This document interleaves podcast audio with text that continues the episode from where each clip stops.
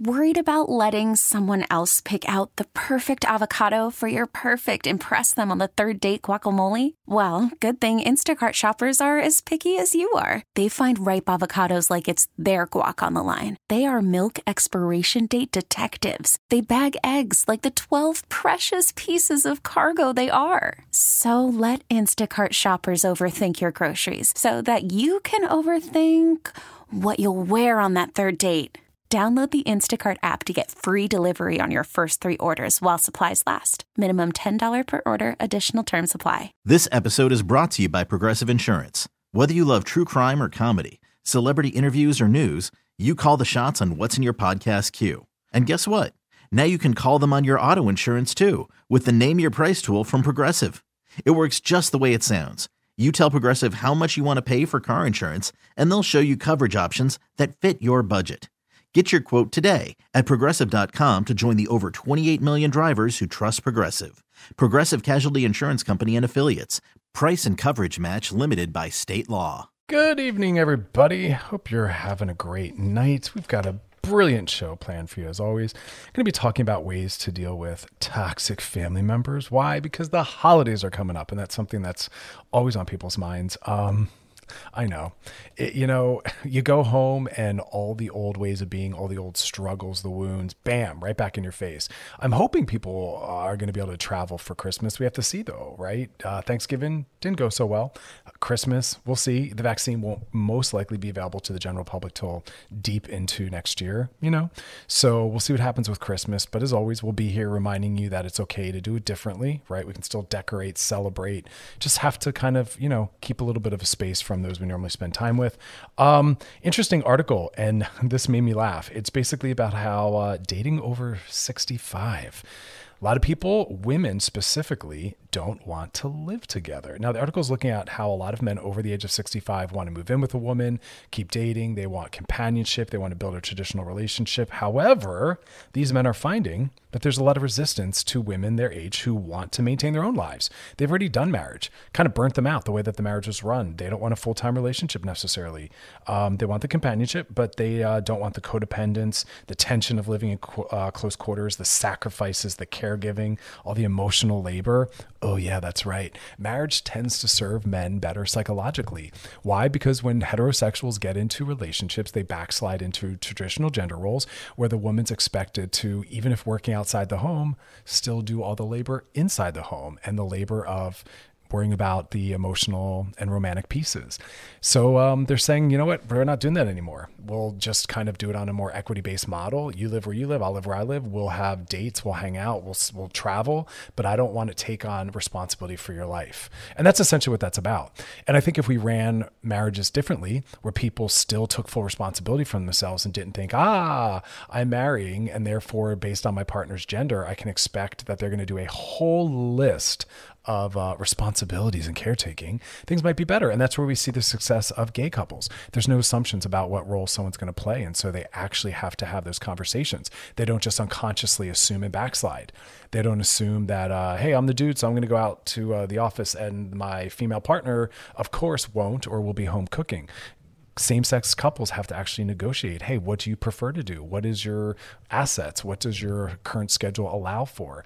Where, where do I need to step in? And, and I think that that's great. And that's why there's a lot that um, straight couples can learn from gay couples. But, um, yeah, dating over 65, people have more confidence. They communicate, they set better boundaries. But that's also why, you know, romance and sexuality can improve as well, right? Because we have more confidence. We're more willing to be vulnerable and ask for what we want. So, shifts and changes. Um, so much more that to come, though, especially with the whole concept of designer relationships where people are saying, What do we need?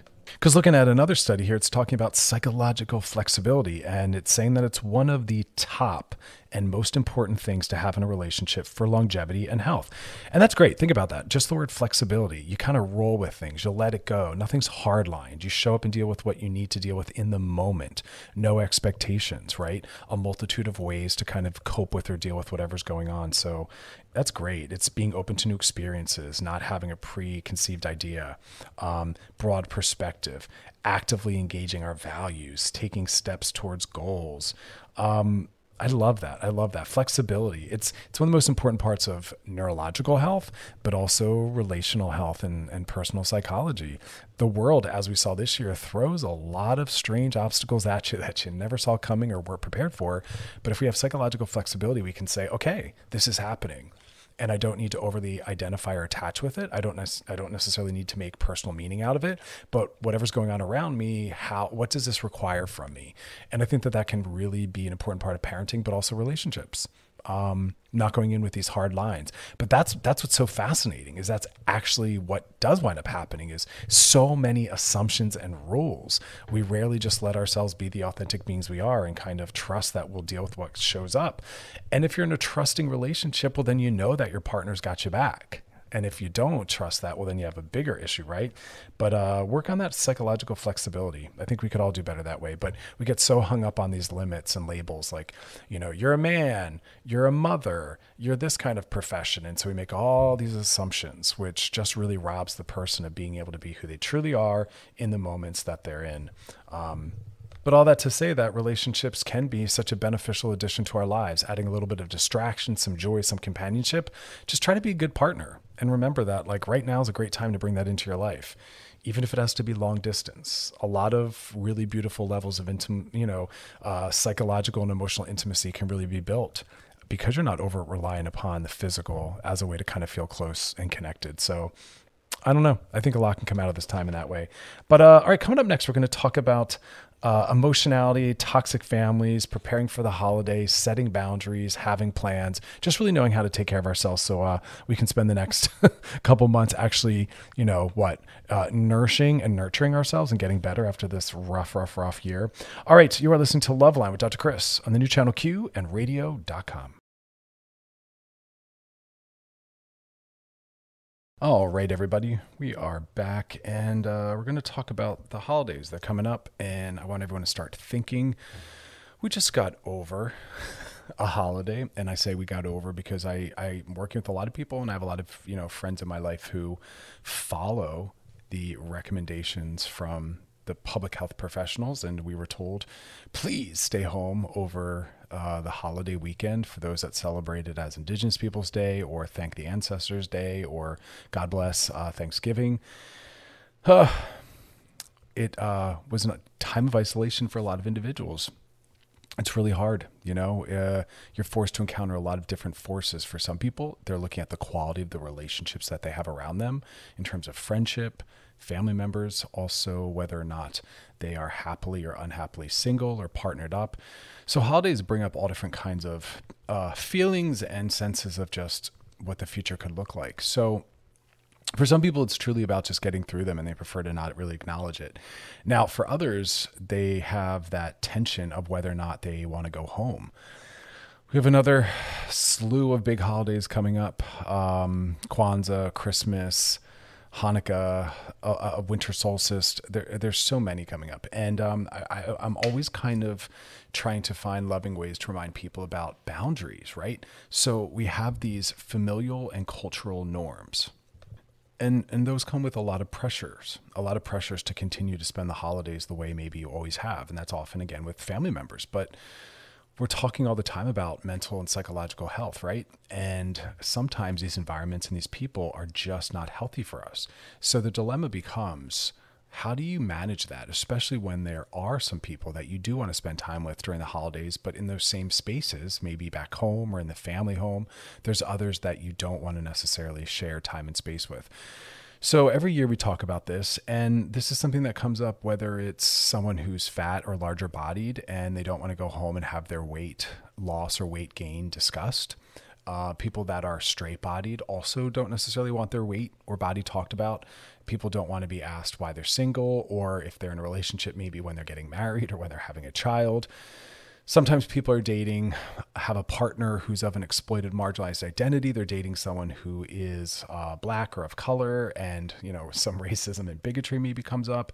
And so it can be very very very difficult. People that are gay or queer they know that maybe they won't be welcomed or they're supposed to show up silencing a part of them right? Well they'll say maybe we're not to we're not to talk about all that stuff. Oh we're not to talk about who I am. My total presence isn't uh, welcomed or safe here. So every year, I remind people that you get to decide whether or not you participate in these family or cultural norms or customs. And it's okay if you choose that you don't want to keep honoring that or, you know, feeling pressure to participate, that you don't have to um, we're allowed to change family norms and rituals and customs based on our mental health or what our needs are or the safety of family members. Now, I want to start first off by talking just about the sobriety piece because that's something that comes up. Someone gets sober or has been sober, and maybe going home means being around a lot of people drinking, or, you know, some individuals don't really want to ever be around alcohol. I do work with some sober people who've made the decision that to be around alcohol in any capacity feels unsafe. And so they don't go to birthday parties, they don't go to weddings, um, and that's okay. You know, your your needs come before someone's birthday. Your needs come before someone's wedding or baby shower. I will always say that those are parties. Your mental health and your physical health mean more than attendance at a party. Lovingly let people know if you're comfortable disclosing, but it becomes a larger conversation that we need to we need to understand that that it's okay to be told no um, a lot of people won't accept a no and they'll want to understand why or they'll apply pressure. But please, if someone says, listen, unfortunately, I'm not able to attend your party, whatever the party is, a wedding, a, a baby shower, a holiday, say okay, especially if you don't know the person well. Um, it's not appropriate to demand or push back. Uh, the most important day in your life might be, you know, really a battle about someone else's most important thing, right? Your priorities aren't always going to be theirs, and people have to often honor where they're at. So I want to start with the sober piece. So, what we usually talk about in terms of sobriety is a few things. You can ask ahead of time um, whether there be alcohol there. And uh, you can also say, if you're a family member and you're going home, hey, listen, um, I'm not really comfortable being around alcohol. Is there a way that we can keep the alcohol put away until certain time and at that time I'll leave. You know, like maybe we can do dinner at 5 and if everyone wants to start drinking around 7, that will be my cue to exit.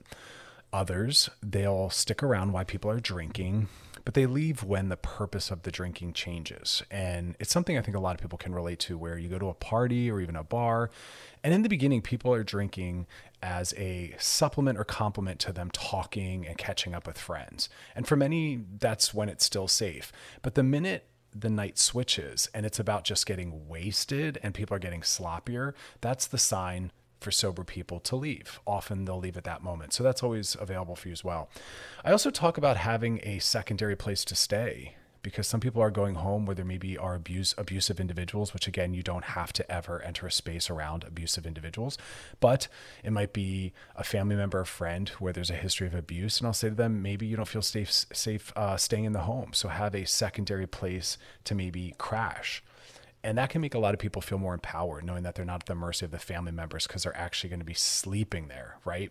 So if you get a hotel room or you have a friend that says you can stay there, it'll help you really hold those boundaries. And when you realize that you're at a point where things aren't feeling comfortable or okay again, that's when you kind of slowly exit. And family members have to be okay with that. Family is some of the most boundaryless people. And unfortunately, when you get healthy and start uh, setting boundaries, it's rare that people will say, Ah, thank you for setting a boundary with us. Thank you. We will help honor that. You know, most people say change back, change back in theory. They like the idea of someone getting healthier or sober, but they often really just want it to be the way it used to always be. Because if you're healthier, then guess what? They have to be healthier too. If you start setting boundaries, they have to learn how to honor them. If you start saying no, they have to learn how to allow you to have autonomy and take care of yourself. Um, all right, we're going to take a break, but when we come back, we're going to we're going to continue talking about this because so many holidays coming up. But this also just applies in the times of COVID to also needing to take care of yourself around that. You're listening to Loveline with Dr. Chris on the new channel Q and Radio.com. Oh, right. We're back and we're talking about boundaries essentially. We're talking about mental health. We're talking about how do we honor what we need around the holidays, which is a time when there's a lot of pressures and a lot of expectations to do what you've always done and to go home and to be around certain people and to you know let certain needs go. And being around family that's a that's a space around which a lot of our old stuff comes back. It's so fascinating how someone can be a certain way in the world and then they go home or they're around family and there's very much a regression. And that's the that's really the power and the pressure of people trying to maintain family of origin dynamics. But the work as an adult is to shift and change those because those dynamics and boundaries aren't always born out of a really healthy process. There's usually a hierarchy, right? Where mom and dad, whatever they say, whatever they want goes, and their needs come first. And then children are supposed to kind of fall in line. And as we grow up and become adults of our own, we get to decide kind of what we need. So we were talking in our last segment mainly about sobriety. And if someone goes home to an environment where there's alcohol use, setting you know rules around that. Now we also want to talk about that in terms of people's bodies. Uh, family members love talking about someone gaining weight, losing weight. So I want to remind you, if you're around a very unhealthy family system that talks a lot about weight, you again also get to decide how long you participate around that.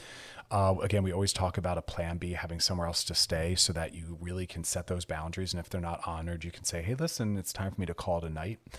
But there's always this conversational piece where remember, if a conversation is started, whether they're talking about, you know, sobriety, your body, whatever else it is, uh, politics, you're allowed to say, hey, listen, I'm going to stop you. That's not something I'm comfortable talking about.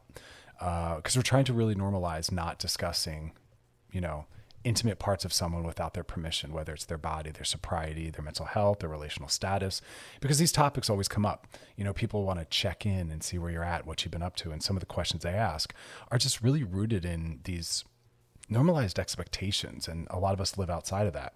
So it's big about it's big boundaries boundaries boundaries boundaries boundaries. And uh, it really gives your family an opportunity to really learn how to honor them. Also try to find a family ally right? See if there's a family member that you can maybe talk to ahead of time. And and with this family member you essentially say to them hey listen i'm going to be coming home or i'm going to be going to this event and i'm feeling really anxious. Can i rely on you? Um, can you be there for me? Would you be open to me pulling you aside if i need to process something? Or even even can i just look over at you and have you smile back and that'll just let me know that someone's in my corner? Maybe even go further. Can you help stand up for me or hold a boundary? Can you you know because we don't always want to feel like we're alone in these things and it's very mentally healthy like I said, just to see the presence of the person, be able to talk with them, or even just go off and sit and talk about anything else. It gives you a safe space. We need to be able to have those those anchors, right? Because it's your holiday too. Again, as children, we are trained to just fall in line. But remember, as an adult, and as a child, your comfort matters just as much as everyone else's. And often we'll do the opposite. Well, don't make grandma uncomfortable. Let her say those racist things. No, that is never acceptable. That's never okay. That creates an unsafe space for everyone. And I really wish we lived in a world where we were all on the same side and we would all say, Hey, grandma, we're going to ask you to not talk like that at the holiday table or around individuals because that's not something we want to support or be around, right? But often it goes the other way the exploited or minority based person is asked for them to stay quiet for the comfort of people that are, you know, bigots or prejudicial. And uh, I don't think that works well for really anyone. So, again, prep ahead of time, maybe a secondary place to stay, find a friend or family member who could be an ally, maybe bring someone with you if you can't, right? You can set boundaries ahead of time you can maybe coordinate with the planner of that event or the party or whatever it is to see what's going to be available, right? If we can set times around things. There's just nothing more confidence enhancing than having a plan and not being, you know, really unexpectedly without having an idea as to how to manage certain things, just having these things pop up. So, and for some people, it's just going to be the fact that they're not going to go home at all because they realize that that labor, all the things we just talked about, are far too much for what the benefit of going might be. Not to mention time and finances. It's also something that's hyper depleting. So anyway, we got to see what happens. Uh, like I said, the holidays are close enough but far enough away. We're still tracking COVID, and that's the other final piece. Like that's the other thing we have to all talk about. How safe are the individuals that I'm supposed to be around? Is the event inside or outside? Cold weather, most likely it's going to be inside. How many people are going to be there? Has anyone been tested? Are any of these people high risk? You know, these are the kinds of questions we have to get a little bit more familiar talking about, but um it's reasonable, right? It has to be reasonable. And if it's a family system where these things aren't reasonable, well then we have an even bigger problem, right? Because then we're not really a healthy dynamic looking out for each other. Um, all right, question of the night, as always, is up on our Loveline IG page, so weigh in on that. And uh, coming up next, we're going to be sliding into those DMs. You're listening to Loveline with Dr. Chris on the new channel Q and on radio.com. All right, we are back, and now it's time to slide into those DMs. Sliding into the DMs. Sliding in the DMs is brought to you by our friends at Trojan Condoms because it's a big old sexy world. We want you to explore with confidence. This one says, Hey, Dr. Chris, I've been with my husband for six years. We have an open relationship and things have been great. Congrats. However, a few weeks ago, he told me he was going out with Stephanie, one of my friends.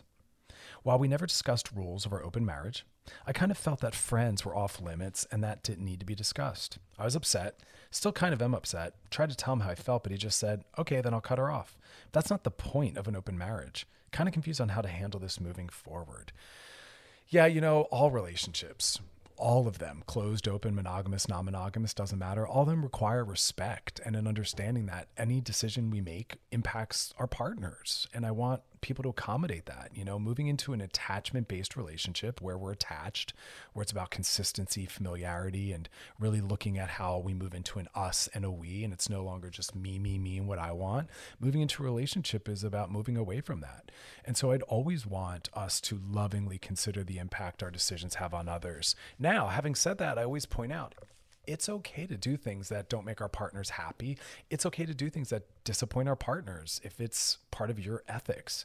You know, with care, you can say to them, listen, I hear how you feel about this, but unfortunately, I can't honor that. And I'm okay with said behavior. You know, our job as a partner is to not ever upset our partners. Now, I don't mean that in, in reference to this specifically, because if you're in an open marriage, um, and your partner's saying, hey, listen, that's a friend of mine, that doesn't feel like a good boundary, I want you to be willing to kind of sit down and talk through that. But part of opening up any relationship is discussing expectations, at least talk about your expectations.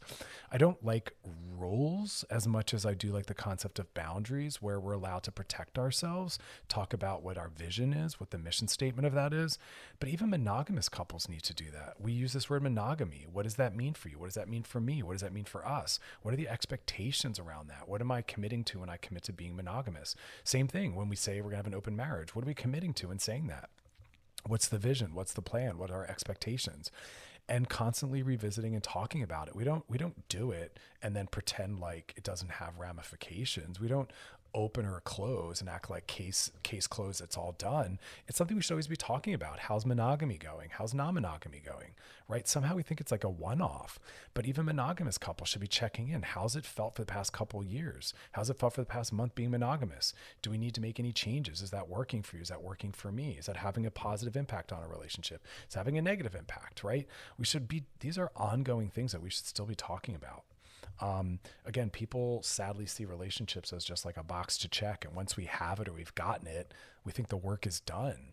But a lot can come out of talking about how's the relationship felt? How has our sex life felt? How have the boundaries we've held or not held felt? Have you been desiring to be with others or thinking about others? What does that mean? What could that look like? I want couples to be able to have these really difficult conversations because to commit to be with someone for the long term, especially even monogamously, is a huge commitment. And it shouldn't be something that's toxic or works against us, right? It should be an enhancer. Relationships take work, but shouldn't take a lot of work. That might be a sign that something's wrong and needs help. So Great that you're in an open marriage. That doesn't mean there's no issues that come with that. That doesn't mean there's nothing more to be discussed. In fact, quite the opposite. And this this situation where he was going to go out with a friend of yours is the reminder that maybe things aren't as clear. Maybe we need to talk more. Maybe we need to again talk about expectations or plans, you know? Nothing within relationships is ever just a free for all right? It just doesn't quite work that way. But i appreciate at least the tone in your in your message or your dm it's not accusing anyone of anything. It's just desiring more clarity and more depth. And i definitely think that you deserve that and that this situation requires that. Because our first thought shouldn't be when something happens that upsets us to yell or be angry. It should be asking what made this come about? You know what was this for? What was this about? Can i how can i better understand you or what your needs are? You know?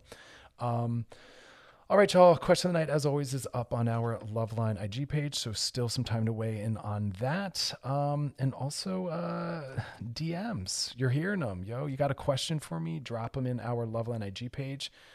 Producer Alex will pull them. Also, I try to pull some of them from my private page, but not as much. So, all right, you're listening to Loveline with Dr. Chris on the new channel Q and radio.com. All right, we're back. And uh, Relational readiness. Have you ever heard that word? Probably not. Most people have never heard of it. It's a term I bring into my clinical practice with the patients that I work with. Still doing telemedicine, online only, uh, not safe to return to the office. It's not going to be that way for a long time. But relational readiness is something that I wish we all assessed. Being single doesn't mean you're ready for a relationship.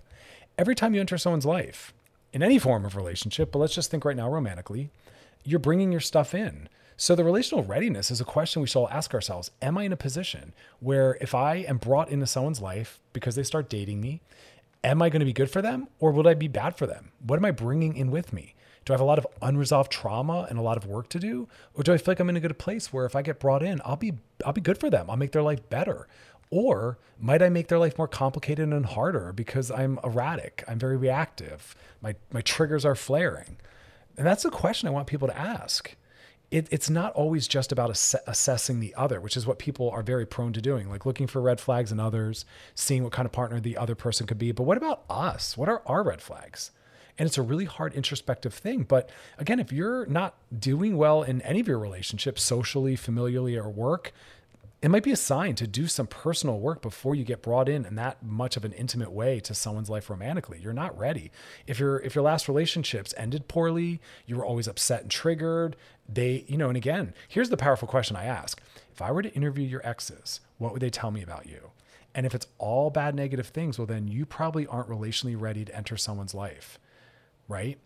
And you know you're ready when you've examined your triggers and you know what they are you're prepared to acknowledge that that's a sign of where your work is. Because remember, if we're triggered, that's a sign of where we have to do work. It's not a sign of our partner shouldn't trigger us. It's we have a wound there and we need to heal it.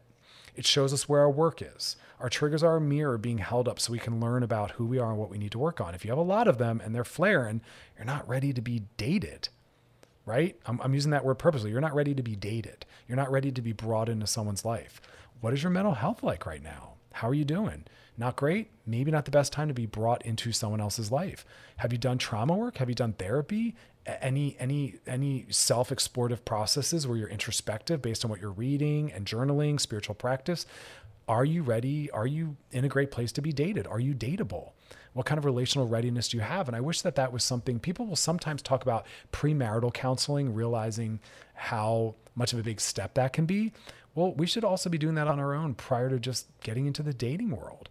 And I people hate that that entry point, but look back at who you were with your past relationships. Give yourself a letter grade. And if you're not doing somewhere in a B or an A, you're not ready. Get yourself up there, do some work. Some of the most beautiful stuff I'll do is a client enters saying, I want to work on who I am because I want to date again. And I have a lot of leftover trauma, or I know I was really horrible with the relationships I was in prior. I had to do that myself. You know, I came out of a relationship where the partner said to me, you know, really let me know what it was like. And I said, I don't ever want someone to walk away from having been in my presence relationally being worse off. That the, life is hard enough as it is. I don't want my presence to make it more difficult. I want people to date me or to be with me sexually and to say, I feel neutral or better. I'm glad that that occurred, you know? And so our exes, I tell clients ask all the time, ask people about their ex. And the way they talk about their ex is going to let you know if they leave lovingly, if they leave respectfully. But if they have horrible things to say about their ex, they're not friends with them anymore, they burn things down, that's a red flag. But I want you to assess yourself. If that's your storyline, you might not be dateable. You might not be relationally ready, again, to be brought into someone's life. Because our mental health and our mental functioning is an accumulation of all the people we're socializing around. Are your friends holding the bar high for you and demanding your best? Or are they supporting and signing off on your bad behavior? You know, that's work too, changing the health of the people you're socializing with, right? Getting into therapy and undoing some of that early childhood trauma. No more blaming others. You're responsible for who you are now and what you go do with that. We have to make you responsible for that, you know? It's okay to look back and make someone who created some of that responsible, but you're responsible for what you do with that. You have to be. No one else is. Um, and so again, it's about assessing others. How you know how dateable is this person? Are there any red flags? But again, bringing it back to self. And I've said this before, but I really know that someone is doing good work when they talk about themselves, especially in couples therapy. They come in saying, Hey, Dr. Chris, let me let you know what I'm proud of that I did over the week. Let me also share with you areas where I want to improve because I wasn't proud. And the person isn't talking about their partner, they're talking about themselves. They're very self focused. And they have what we call an observing ego where they're watching and monitoring themselves and seeing what kind of person they're being and tracking. That's a beautiful sign of health. So try to do more of that.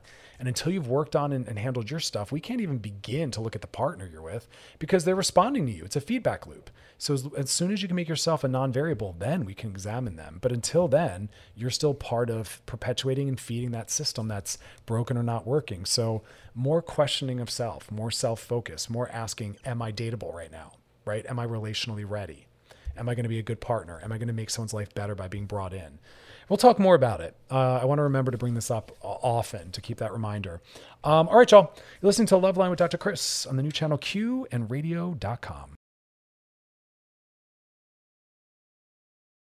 All right, we're back and uh, we're going to bust some myths. I love stuff like this. Uh, I spend so much time clinically and uh, in media just challenging all these myths that uh, lead us astray and do us wrong. They do us dirty. Those myths do us dirty. But think about it sex education in our culture is horrible. It's just fear based, it's very hetero. Nowhere do they talk about fun or pleasure. Nowhere do they talk about our entire body is an erogenous zone. It's all about just the reproductive areas. It's fear based around STDs and STIs. It's a mess, you know, and no one comes out of that learning real skill. And it's often taught by like your dad. You know what I mean? No one with any sex education training or sexual comfort. It's never sex or body positive. Never talks about queer sexuality or anal sex or all sorts of other things, how to use toys safely, gender. It needs to because those things are real and that's who we really are. So I'm constantly needing to give people a better resource. There's and a lot of the books that people are writing are the same regurgitated crap written for I don't know who they're written for, but my books, Sex Outside the Lines and Rebel Love, were both written to include well as many people possible. It's really for everyone. So let's bust some myths. Um, the first one being that um, sex only counts if you dot dot dot. Now, as I said in the earlier segment, everything is sexuality. It's a big umbrella. Sex is not always genital based. Sex does not always involve erections. Sex does not always involve orgasms, and it doesn't always involve penetration. And it doesn't even always involve other people. You know, if you're having sex with yourself, that's sex. If you're having outer course, which means we're not penetrating, but we're just doing other things outside of our bodies, that's sex. And the funny thing is, when people challenge that, I say to them, Hey, are you monogamous? And they'll say, Yeah. And I'll say, Oh, great. So penetration only counts. So if oral isn't sex, then your partner can give and get oral from other people. And they're like, Well, no. And I'm like, Okay, well, there's my point because that is sex to you. Is your partner allowed to, in your mind, are you comfortable? Not allowed because adults, it's not about allowed. Adults choose to honor boundaries they set because you're allowed to do whatever you want. You just choose to to have those limits. But my point being is that whole monogamy reference. If anyway, well, some people have very, very broad based senses of that, which is good because every couple, again, has to decide for themselves what monogamy means. Remember that. Don't assume something you have to talk about, which is always fascinating. People have a lot of anxiety about saying, Hey, what do you consider monogamy? Like we both said we're going to be, but like, what do you, what are the gray areas? Because for some people, they're like, I don't mind flirting or sending pictures. Like, who cares? But other people, they do. So some people have stricter versions, other people, it's looser. So make sure you talk that out. Um, other myths to bust that get in our way is that sex isn't supposed to be painful, including anal. Yes, that's right. Every body has the potential to enjoy anal. It's not just something for someone who's a prostate owner. Nope. We all have nerve endings. And for some, it's just the pleasure. Uh, it's called uh, erotic empathy. We are excited and aroused by seeing our partner excited and aroused, right? And uh, sometimes that's what it's about. For others, it's the closeness. For others, it's that it's kinky or taboo in their mind, right? Another good one is that masturbation is uh, bad or only for the lonely or whatever it is. No, everyone gets to have a solo sexuality. And that's under your control only. Your partner or partners, your husband, your wife, your boyfriend, your girlfriend, they don't get to weigh in on your solo sexuality. That's for you and you alone. They don't get to weigh in on what you're looking at, what you're doing, how you're doing it, how often. It's called solo sexuality. It's for you with yourself, it's your relationship your own sexuality. Your partners get to weigh in on partnered sexuality. That's where they get brought in. But what you're doing with yourself is up to you. And some people, their sexual orientation is solo sexuality, where they're more geared towards sex with themselves. They are not really geared towards partnered sex. And that's important to know and to understand and explain.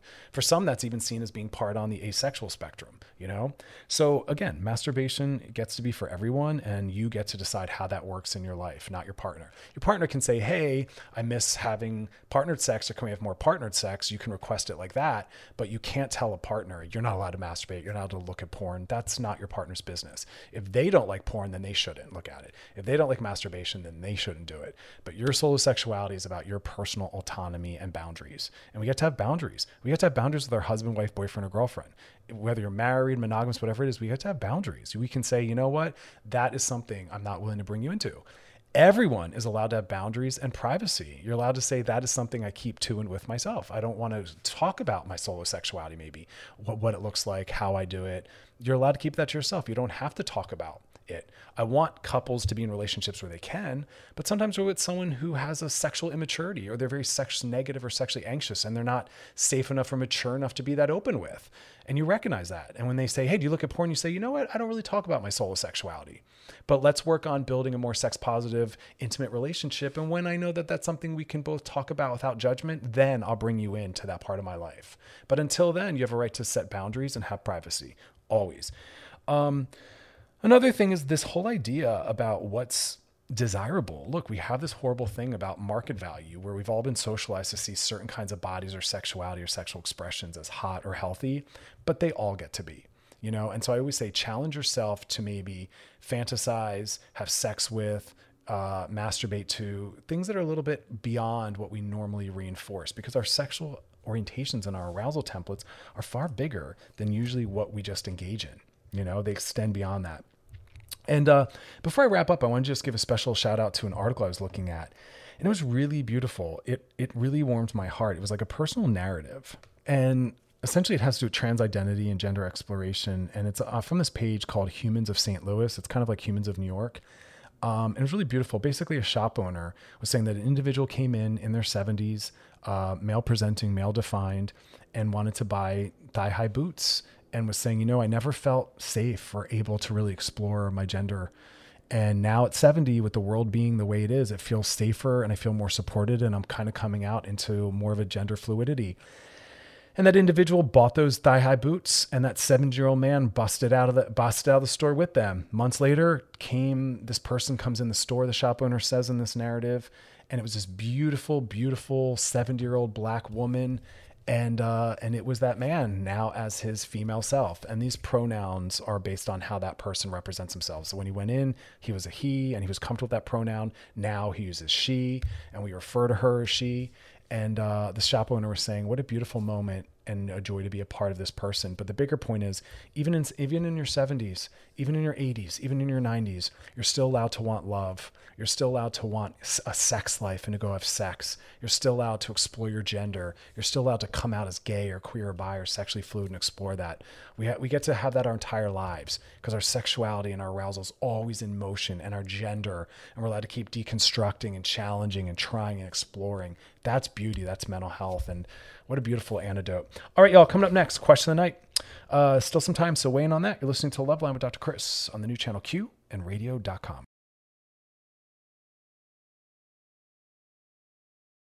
All right, y'all, it's time for question of the night.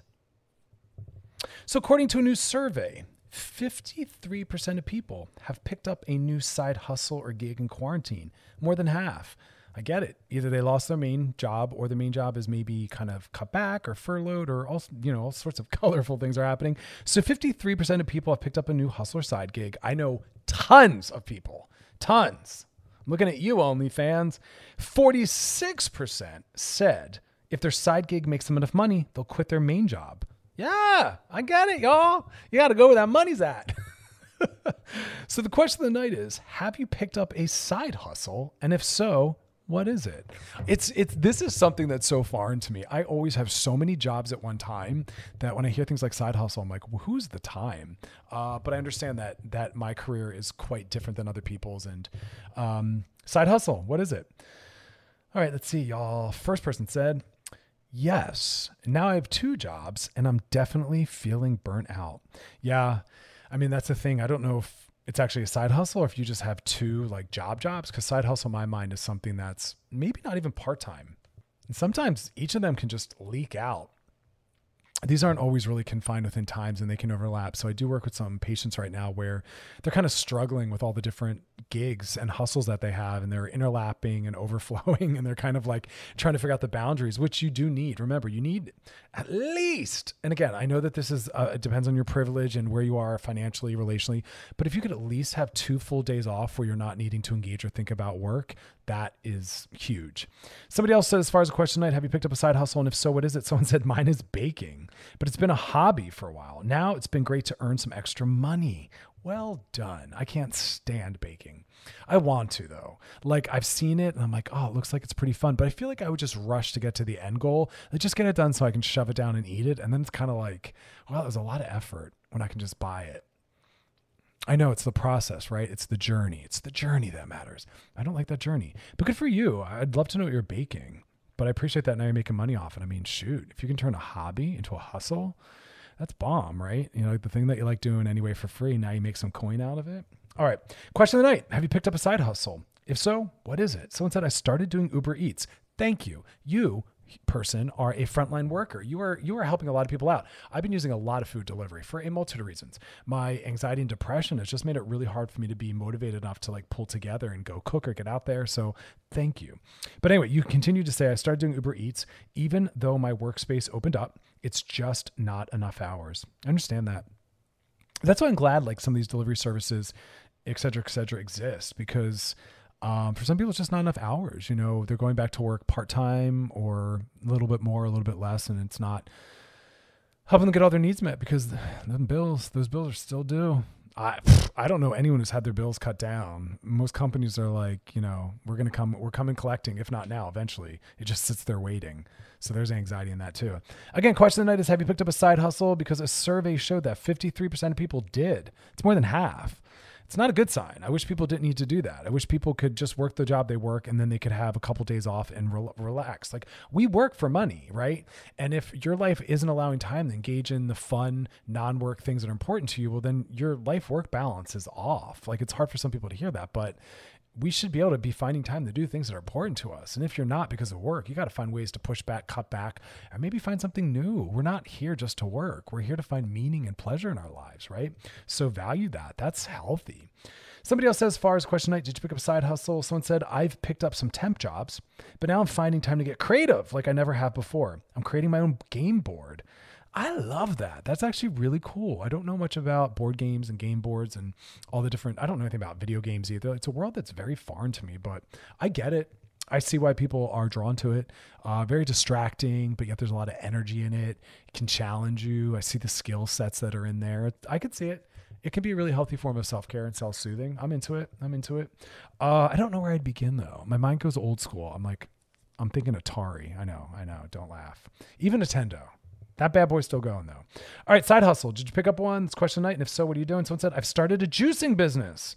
It's been nice because my partner's an essential worker and this allows me to bring in some money as well as stay home with the kids. See, I love that. Juicing's huge. I love, I like green juice. I'm a green juice person, not a uh, fruit juice.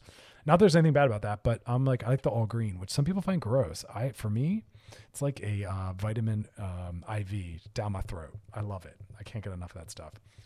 Um, yeah, let me know what your juice where you are. Uh, question night. Uh, study showed 53% of people got that side gig going. I get it. So, do you have one? And if so, what are you up to? This person said, since I can't DJ anymore, I've been doing virtual mixes and shows, but they just aren't the same. Sometimes I really do. Sometimes I really do be getting depressed and miss people. Yeah, I know. Me too. I'm seeing all my clients via Skype, and much like your shows and mixes from home, it's not the same. You know, we're doing the best we can. And for many people, the work is amazing. And, and I've watched some of these live stream shows and like I'm all in. I've seen some live stream concerts and and it's good. It's fun. I know it's not the same though for you. Um, maybe it's different for the viewer, but um, you know, the world's gonna come back. You gotta kind of hang in there. But I appreciate that. I miss seeing people too. I really do. It's very isolating. Cause I'm following the rules. I'm following the damn rules. All right, coming up next, DMs. You're listening to Loveline with Dr. Chris on the new channel Q and radio.com. All right, we're back now. It's time to slide into those DMs. Sliding into the DMs. Sliding the DMs is brought to you by our friends at Trojan Condoms because it's a big old sexy world. We want you to explore with confidence. Here we go. Hey, Dr. Chris. My name is Annie, and I've been doing some research about this. I think I'm attracted to voices. I told my friends and they laugh at me, but I really do think it turns me on. Is this stupid? Uh, it doesn't matter if it's stupid. What does that even mean? We're attracted to what we're attracted to. And the work in learning more about our attractions aren't to figure out number one, where they come from, because we'll never know. It's hyper theoretical. It doesn't really matter. It's really about reducing shame and building confidence. Be be turned on by voices. Is it stupid? Who cares? It might be to some people, but it's about self-awareness. You know, we live in a world where we don't really take the time to explore what truly turns us on. We think it's just gender based. Oh, boys or girls. You know, it's so much bigger than that. What about them? What are they doing? What do you want to see them doing? What do you want to feel? What do you want to think about? Voices, for sure. I think voices plays a role in attraction for everyone.